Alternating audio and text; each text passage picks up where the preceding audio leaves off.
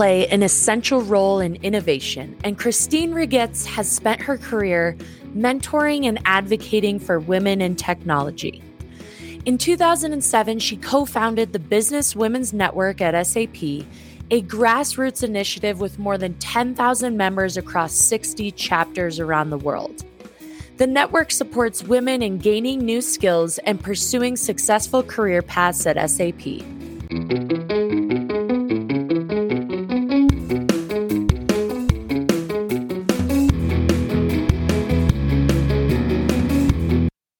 Everyone, welcome back to Lady Empire. I have such an amazing guest here with me today. This is an extremely special episode for me um, because this is my colleague, or not even a colleague. She is far superior to me.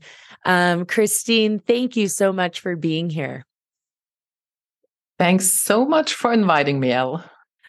Awesome. And I just want to start off right away. So let's start with you telling us a little bit about your childhood and where you grew up.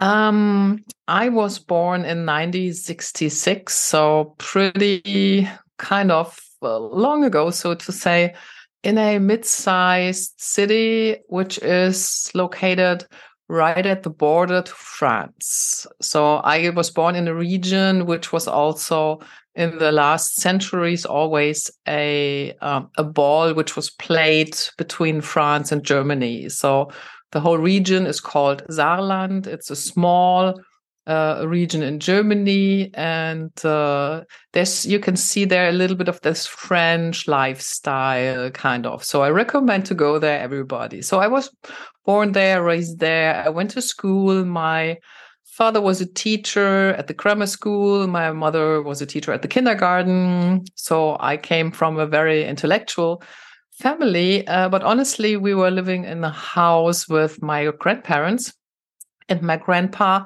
which I really adored. He was a hand craftsman. So he was really somebody, he has his workshop in the cellar. And I was fascinated. And I, you know, joined him in the cellar when he was doing things, repairing things, working with all the tools. I wanted to know which tool is for what. And um, so he educated me uh, re- really decently in all these kind of tools he used. He uh, I wanted to get to, to know how to repair my bicycle myself. So he taught me how to do it. And um, so I grew up in I would say, in a very um, s- small and very nice family. And uh, yeah, that's where I was born, so to say, or raised.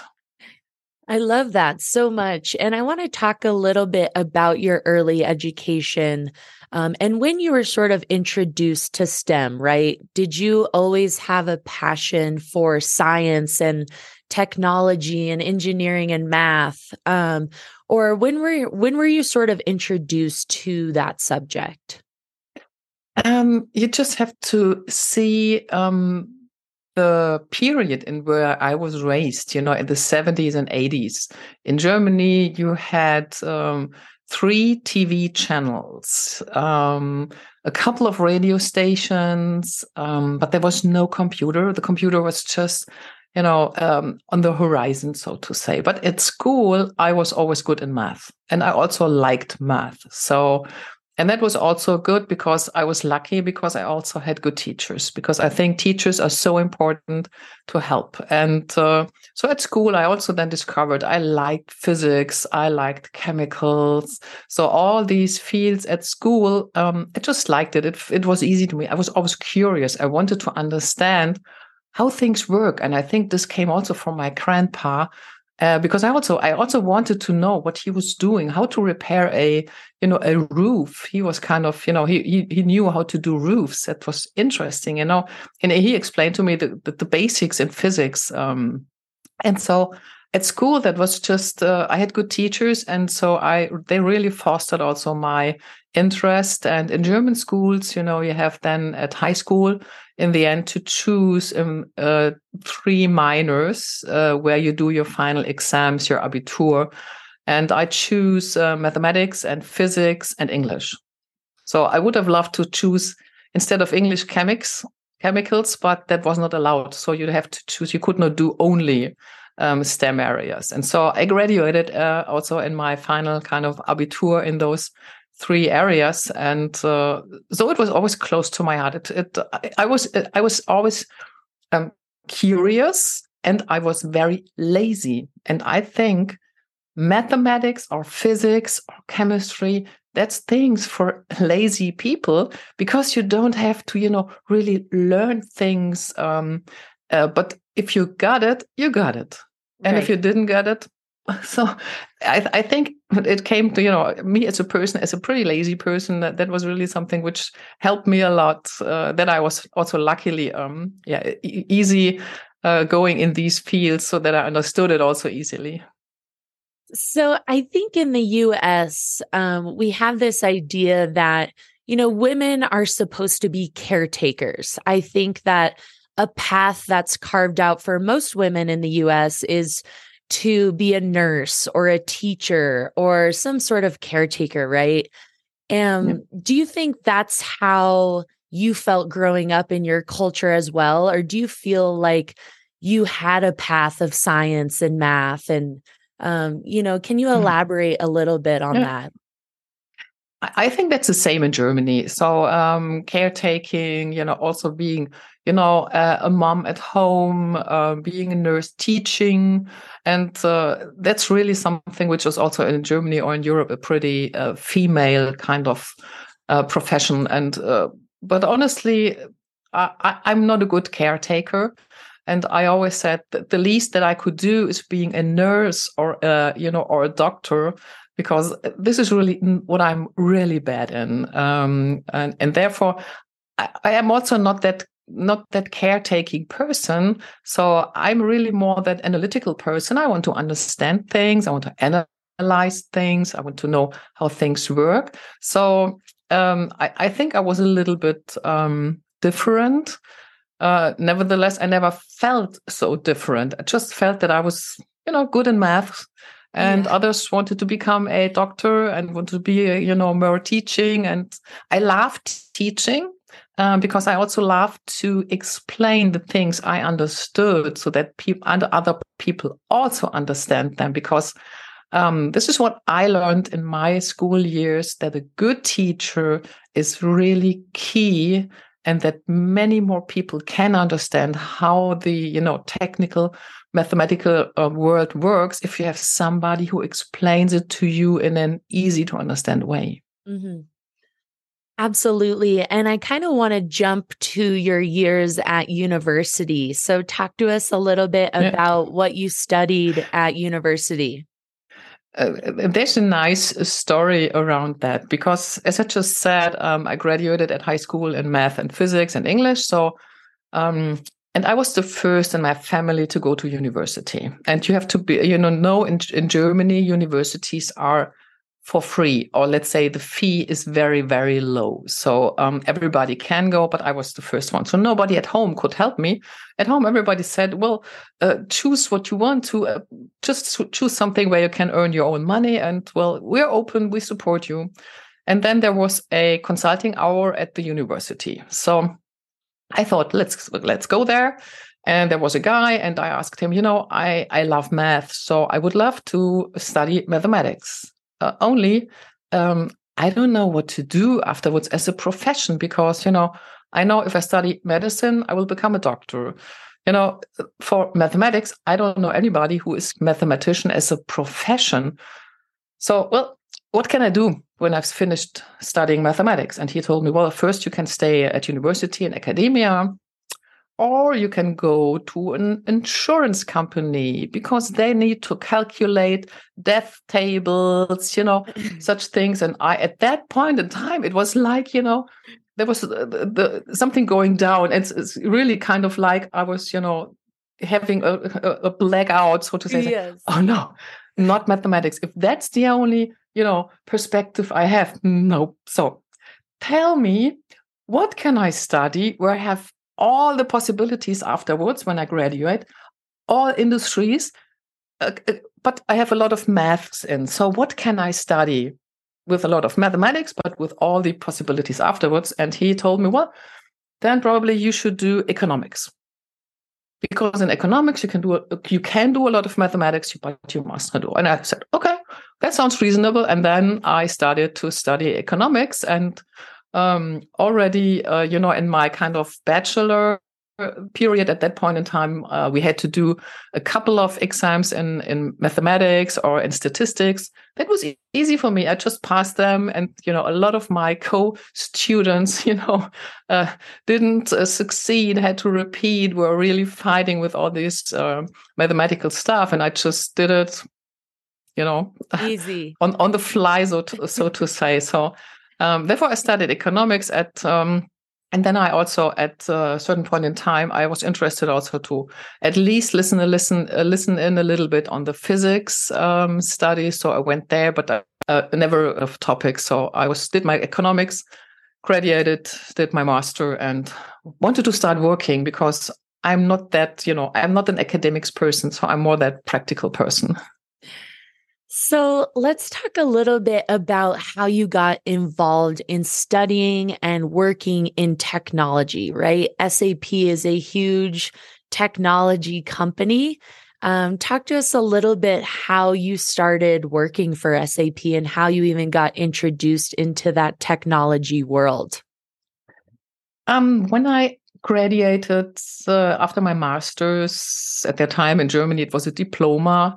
Um, I started to working for a spin-off of the university, which was founded by a professor. Um, and he did this um, kind of computer science and economics. So um, he was kind of, you know, mixing both areas and he had a startup, a consulting company.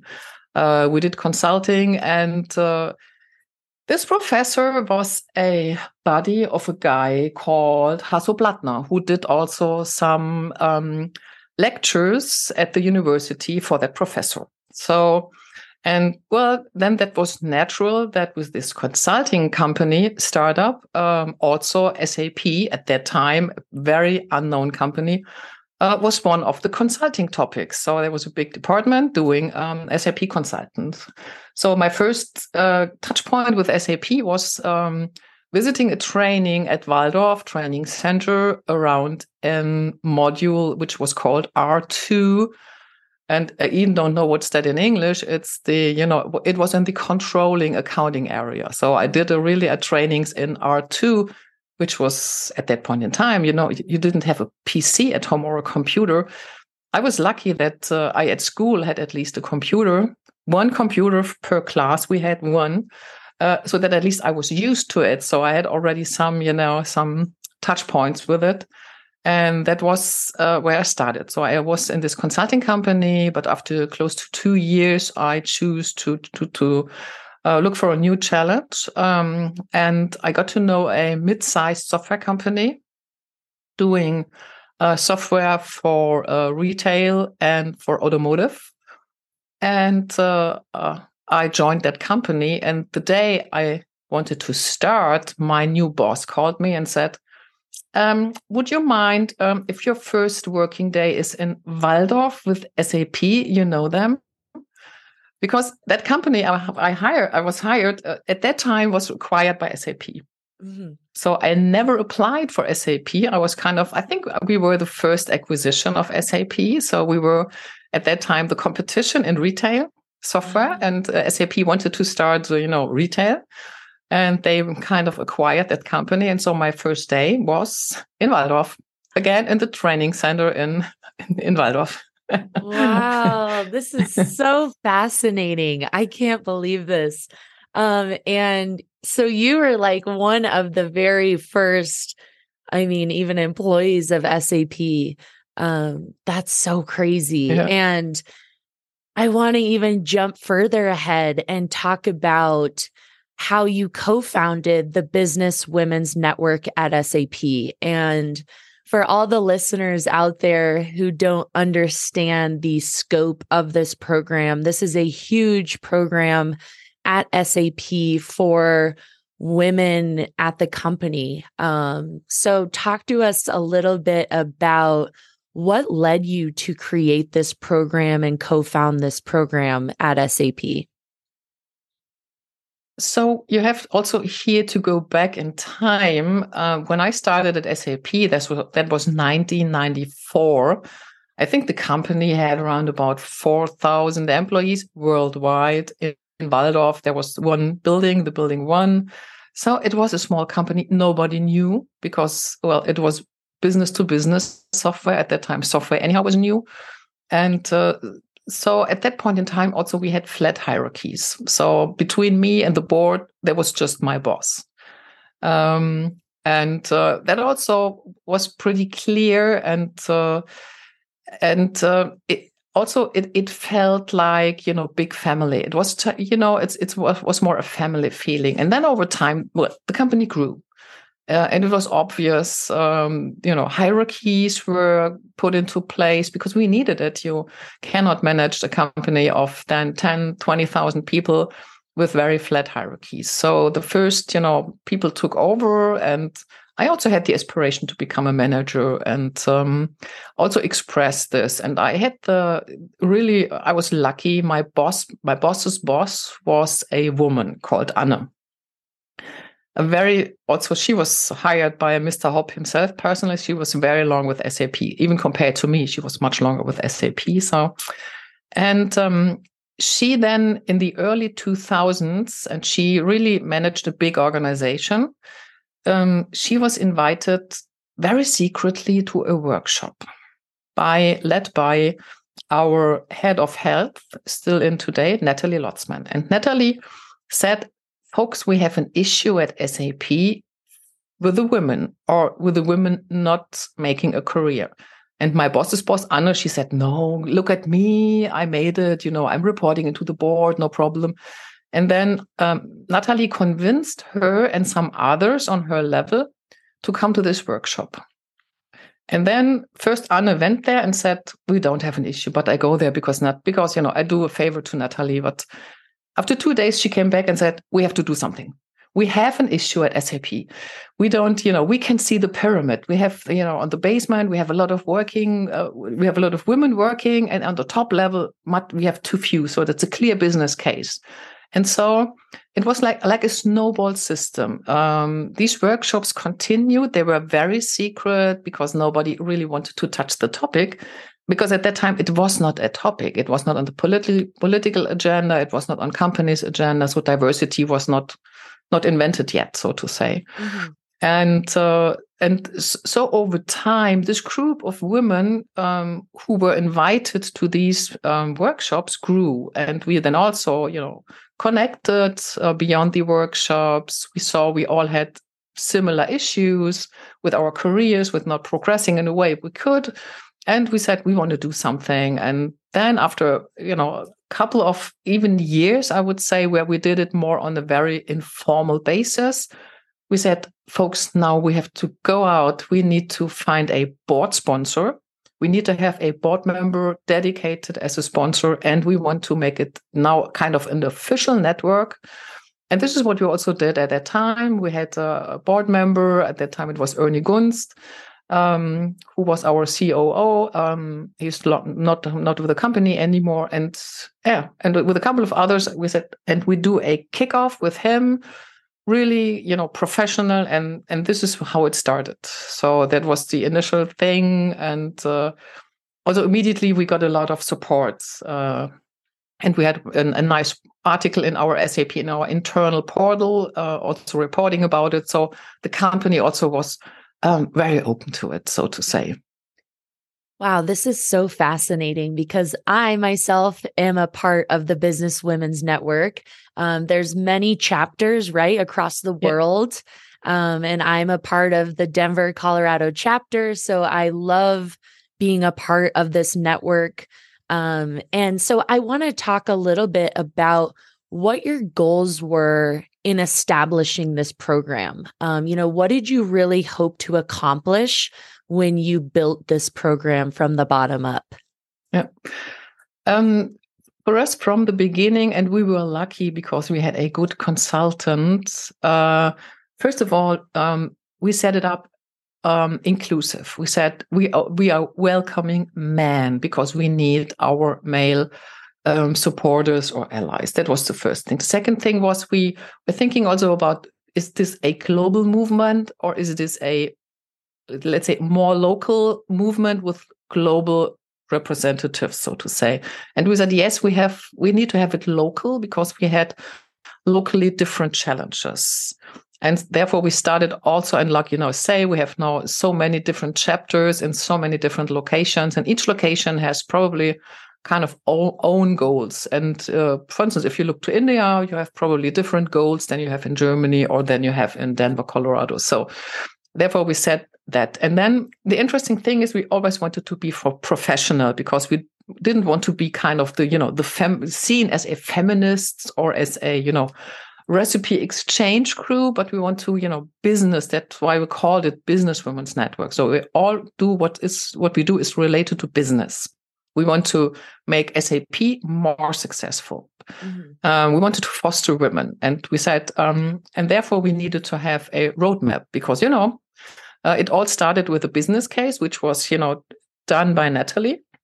And we, and when we started officially, we said, now we need to have a roadmap because this is what you have normally in business. So we developed a roadmap, and uh, I think it was 2006, uh, the first roadmap. And we said, we need this because also, you know, we go to our board sponsor and we say, well, this is our roadmap with which we want to, what we want to achieve, foster women, train them.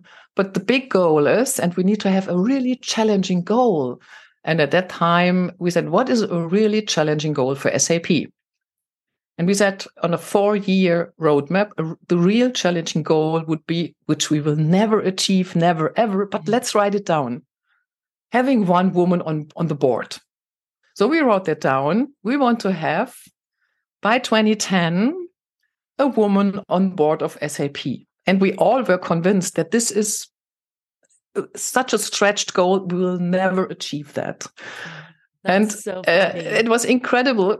I think the real um, kind of the trick with it was that we really talked about it we put it on our slides we put it you know on our roadmap we communicated it and i'm still convinced that at least it supported that we before 2010 had the first women on the board so um, that was i think the, the big goal but at the end we just wanted to make sap more successful because we thought from the beginning more diverse teams are more innovative and helping companies to be more successful mm-hmm.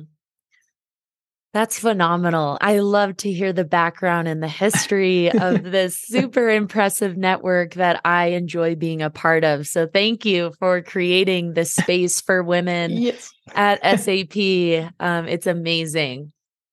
Thank you for still supporting it. I think we all need the the many many women at SAP, but also outside of SAP who stand up and just express their wish to become a leader or to just talk about the topic and help also the younger women you know to be self-confident yeah, to go their way be it as a nurse or as a mathematician help translating what's in the business why it's so important or so interesting and awesome to work for a tech company like sap so i think that's our task and we need to also help the next generations to you know be even more successful. Absolutely. And I want to talk about the next generation actually. And I want to hear why you think it's so important for young girls to have access to STEM in early education. Um, and I've done a lot of research on this and just thinking back to my early education. And yes, I studied science and math, but I didn't have a passion for it. And I think it's mainly because there were no ro- role models in this space. There were no female mathematicians and scientists in your school books, right? Um, there was yep. no one you could look up to and learn from that was a female in this space. Um, so, talk to us a little bit about why it's so important for young girls to have access to these types of subjects. Um, I, I think, first of all, um, it's we have to help them to be very self-confident from the beginning in already in probably in the kindergarten or at least in grammar school because they can do it. It's no rocket science. I think also that self confidence, and I also was not that self confident when I was young. Um, but we need to help them to understand that they can do it. And therefore, I totally agree. It's so important to have role models and to have also, I call them the low touch role models. So, you know, not the like, you know, me, the pretty pretty old successful woman more the very young woman who's just started to help them who's more the same age the same generation the other role models are important as well but it must be kind of um, a lower on a lower level low touch so to say and i think it's very important to understand that they understand how creative also how creativity is needed and uh, importantly, also that you need at least a decent, you must not study physics, but you have a decent understanding around, you know, the rules of physics or chemistry to understand the world. And in the end, to help to run the world but better. Because if we want to make this world better, a lot of things come through innovations. And thirdly, also, I think that it's so important and it did not change since I started at university to give young girls a good impression what professionals do. So what do I do at SAP if I'm a project manager, a UI designer, a um, you know a, a, documentation writer, a translator, a comms person. Uh, we have lawyers. We have um, all have to have a decent understanding of what we're doing. So um, they need to know at least a little bit about what SAP is doing, about the products. But you know, the careers and the, the fields are so different. And therefore it's important that they have a decent education. As said, it must not be a professional advanced, but they have to have a good foundation in it. And we have to help them to understand it and especially much the most important thing is to help them be self-confident around it and to help them to understand they can do it it's no rocket science mm-hmm. and you brings up such a great point about the different careers that are out there around science and math um, and i'm thinking about you know when i was growing up my parents just always said well you know you should go into business study business because that's all they mm-hmm. knew that's all anyone yep. knew about the careers that were out there. If you studied business, you would have a career no matter what. Um, and yes. I think, you know, my parents had such little knowledge around science and math and and even technology. Um, they had no clue what the careers were around those subjects. And um, so I didn't even explore those subjects. And I, I never even thought about um, studying seriously those subjects. So you bring up such a great point that there's so many different careers that we don't even know about and that we don't even know exist, you know? Yeah. Yeah. And even today, it's said that a lot of professions in the future are not yet invented because through technology, through new innovations, a lot of new professions will arise that we don't even know today. So we have to really translate and make young girls understand that they have to have a good, a decent education, and that then the world is open. And uh, probably also the the the big uh, wrong thinking that I also had in my mind is when I graduated at school, I thought if I now decide for a topic at university, this will be a decision for life. So there will be no possibility to do something else. So that was my thinking. I didn't even know that in the end, well, what you study at university is kind of giving you a, well, the Autobahn probably to the future, but you can also, you know, take the next exit and do something else. It's more like uh, you have still all the options. It's only important that you have that good and broad and decent education, but it's no decision for life. Mm-hmm. And uh, and I also think it's very important, and therefore also teachers are so important because they are the first role models. As you say, often parents just don't know. They have also their own kind of uh, area and where they work in, where they're coming from. So how to understand all the different areas and fields and professions that are out that you cannot make this happen. So it's important that teachers support our role models, that they show the, the role models of the world. And often these um, ladies of the past are not known. So who knows um, about uh, Margaret Hamilton? Um, Margaret Hamilton was a, an, a team lead in the in the Apollo program. Without her, Apollo 11 never would have landed on the moon because she developed the software for the Eagle for that you know landing uh, entity, and she made it software um, error prone so that when they landed, the astronauts were on the Eagle down to moon. They got an error message, and they thought now they have to to you know to stop the mission. And then she they check, checked back with her, and she programmed the software in a way that she found out that that error was no big deal for the landing itself. So this, she said, ignore it.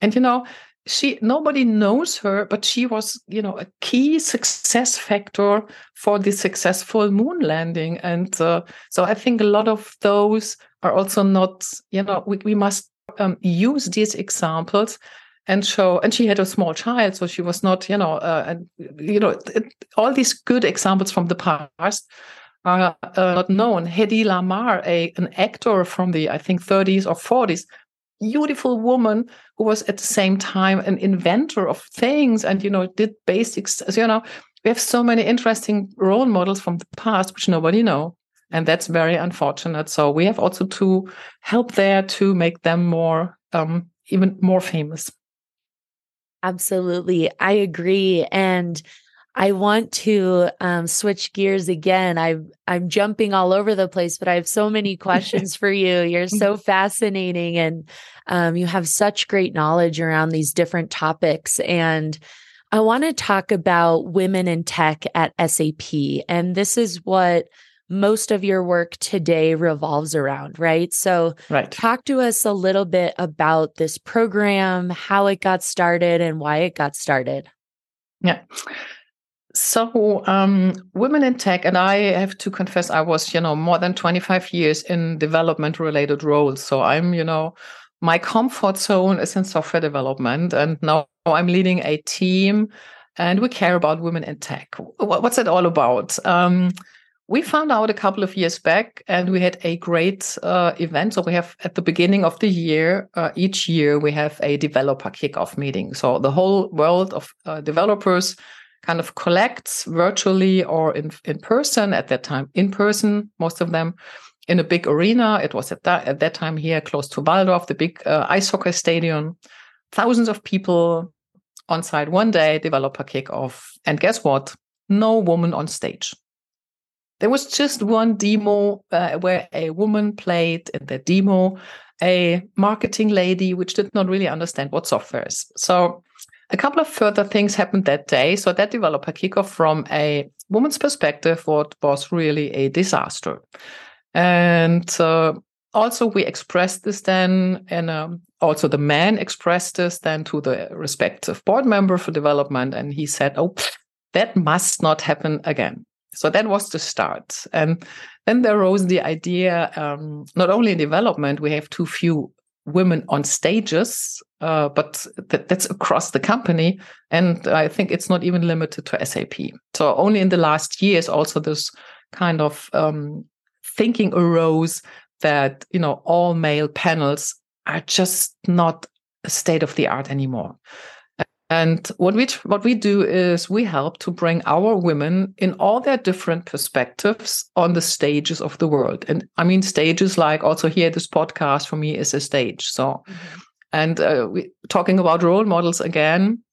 This is that we show we have women expert women and we help them to be successful on stages so we train them we say okay yeah we have different trainings. Uh, you know, it's so the power of voice. It's around storytelling and all these things you need to know. Um, and then we help them to be on the internal stages, but also we try to put them on external stages. And I said it's the very it's the the broader sense of stage.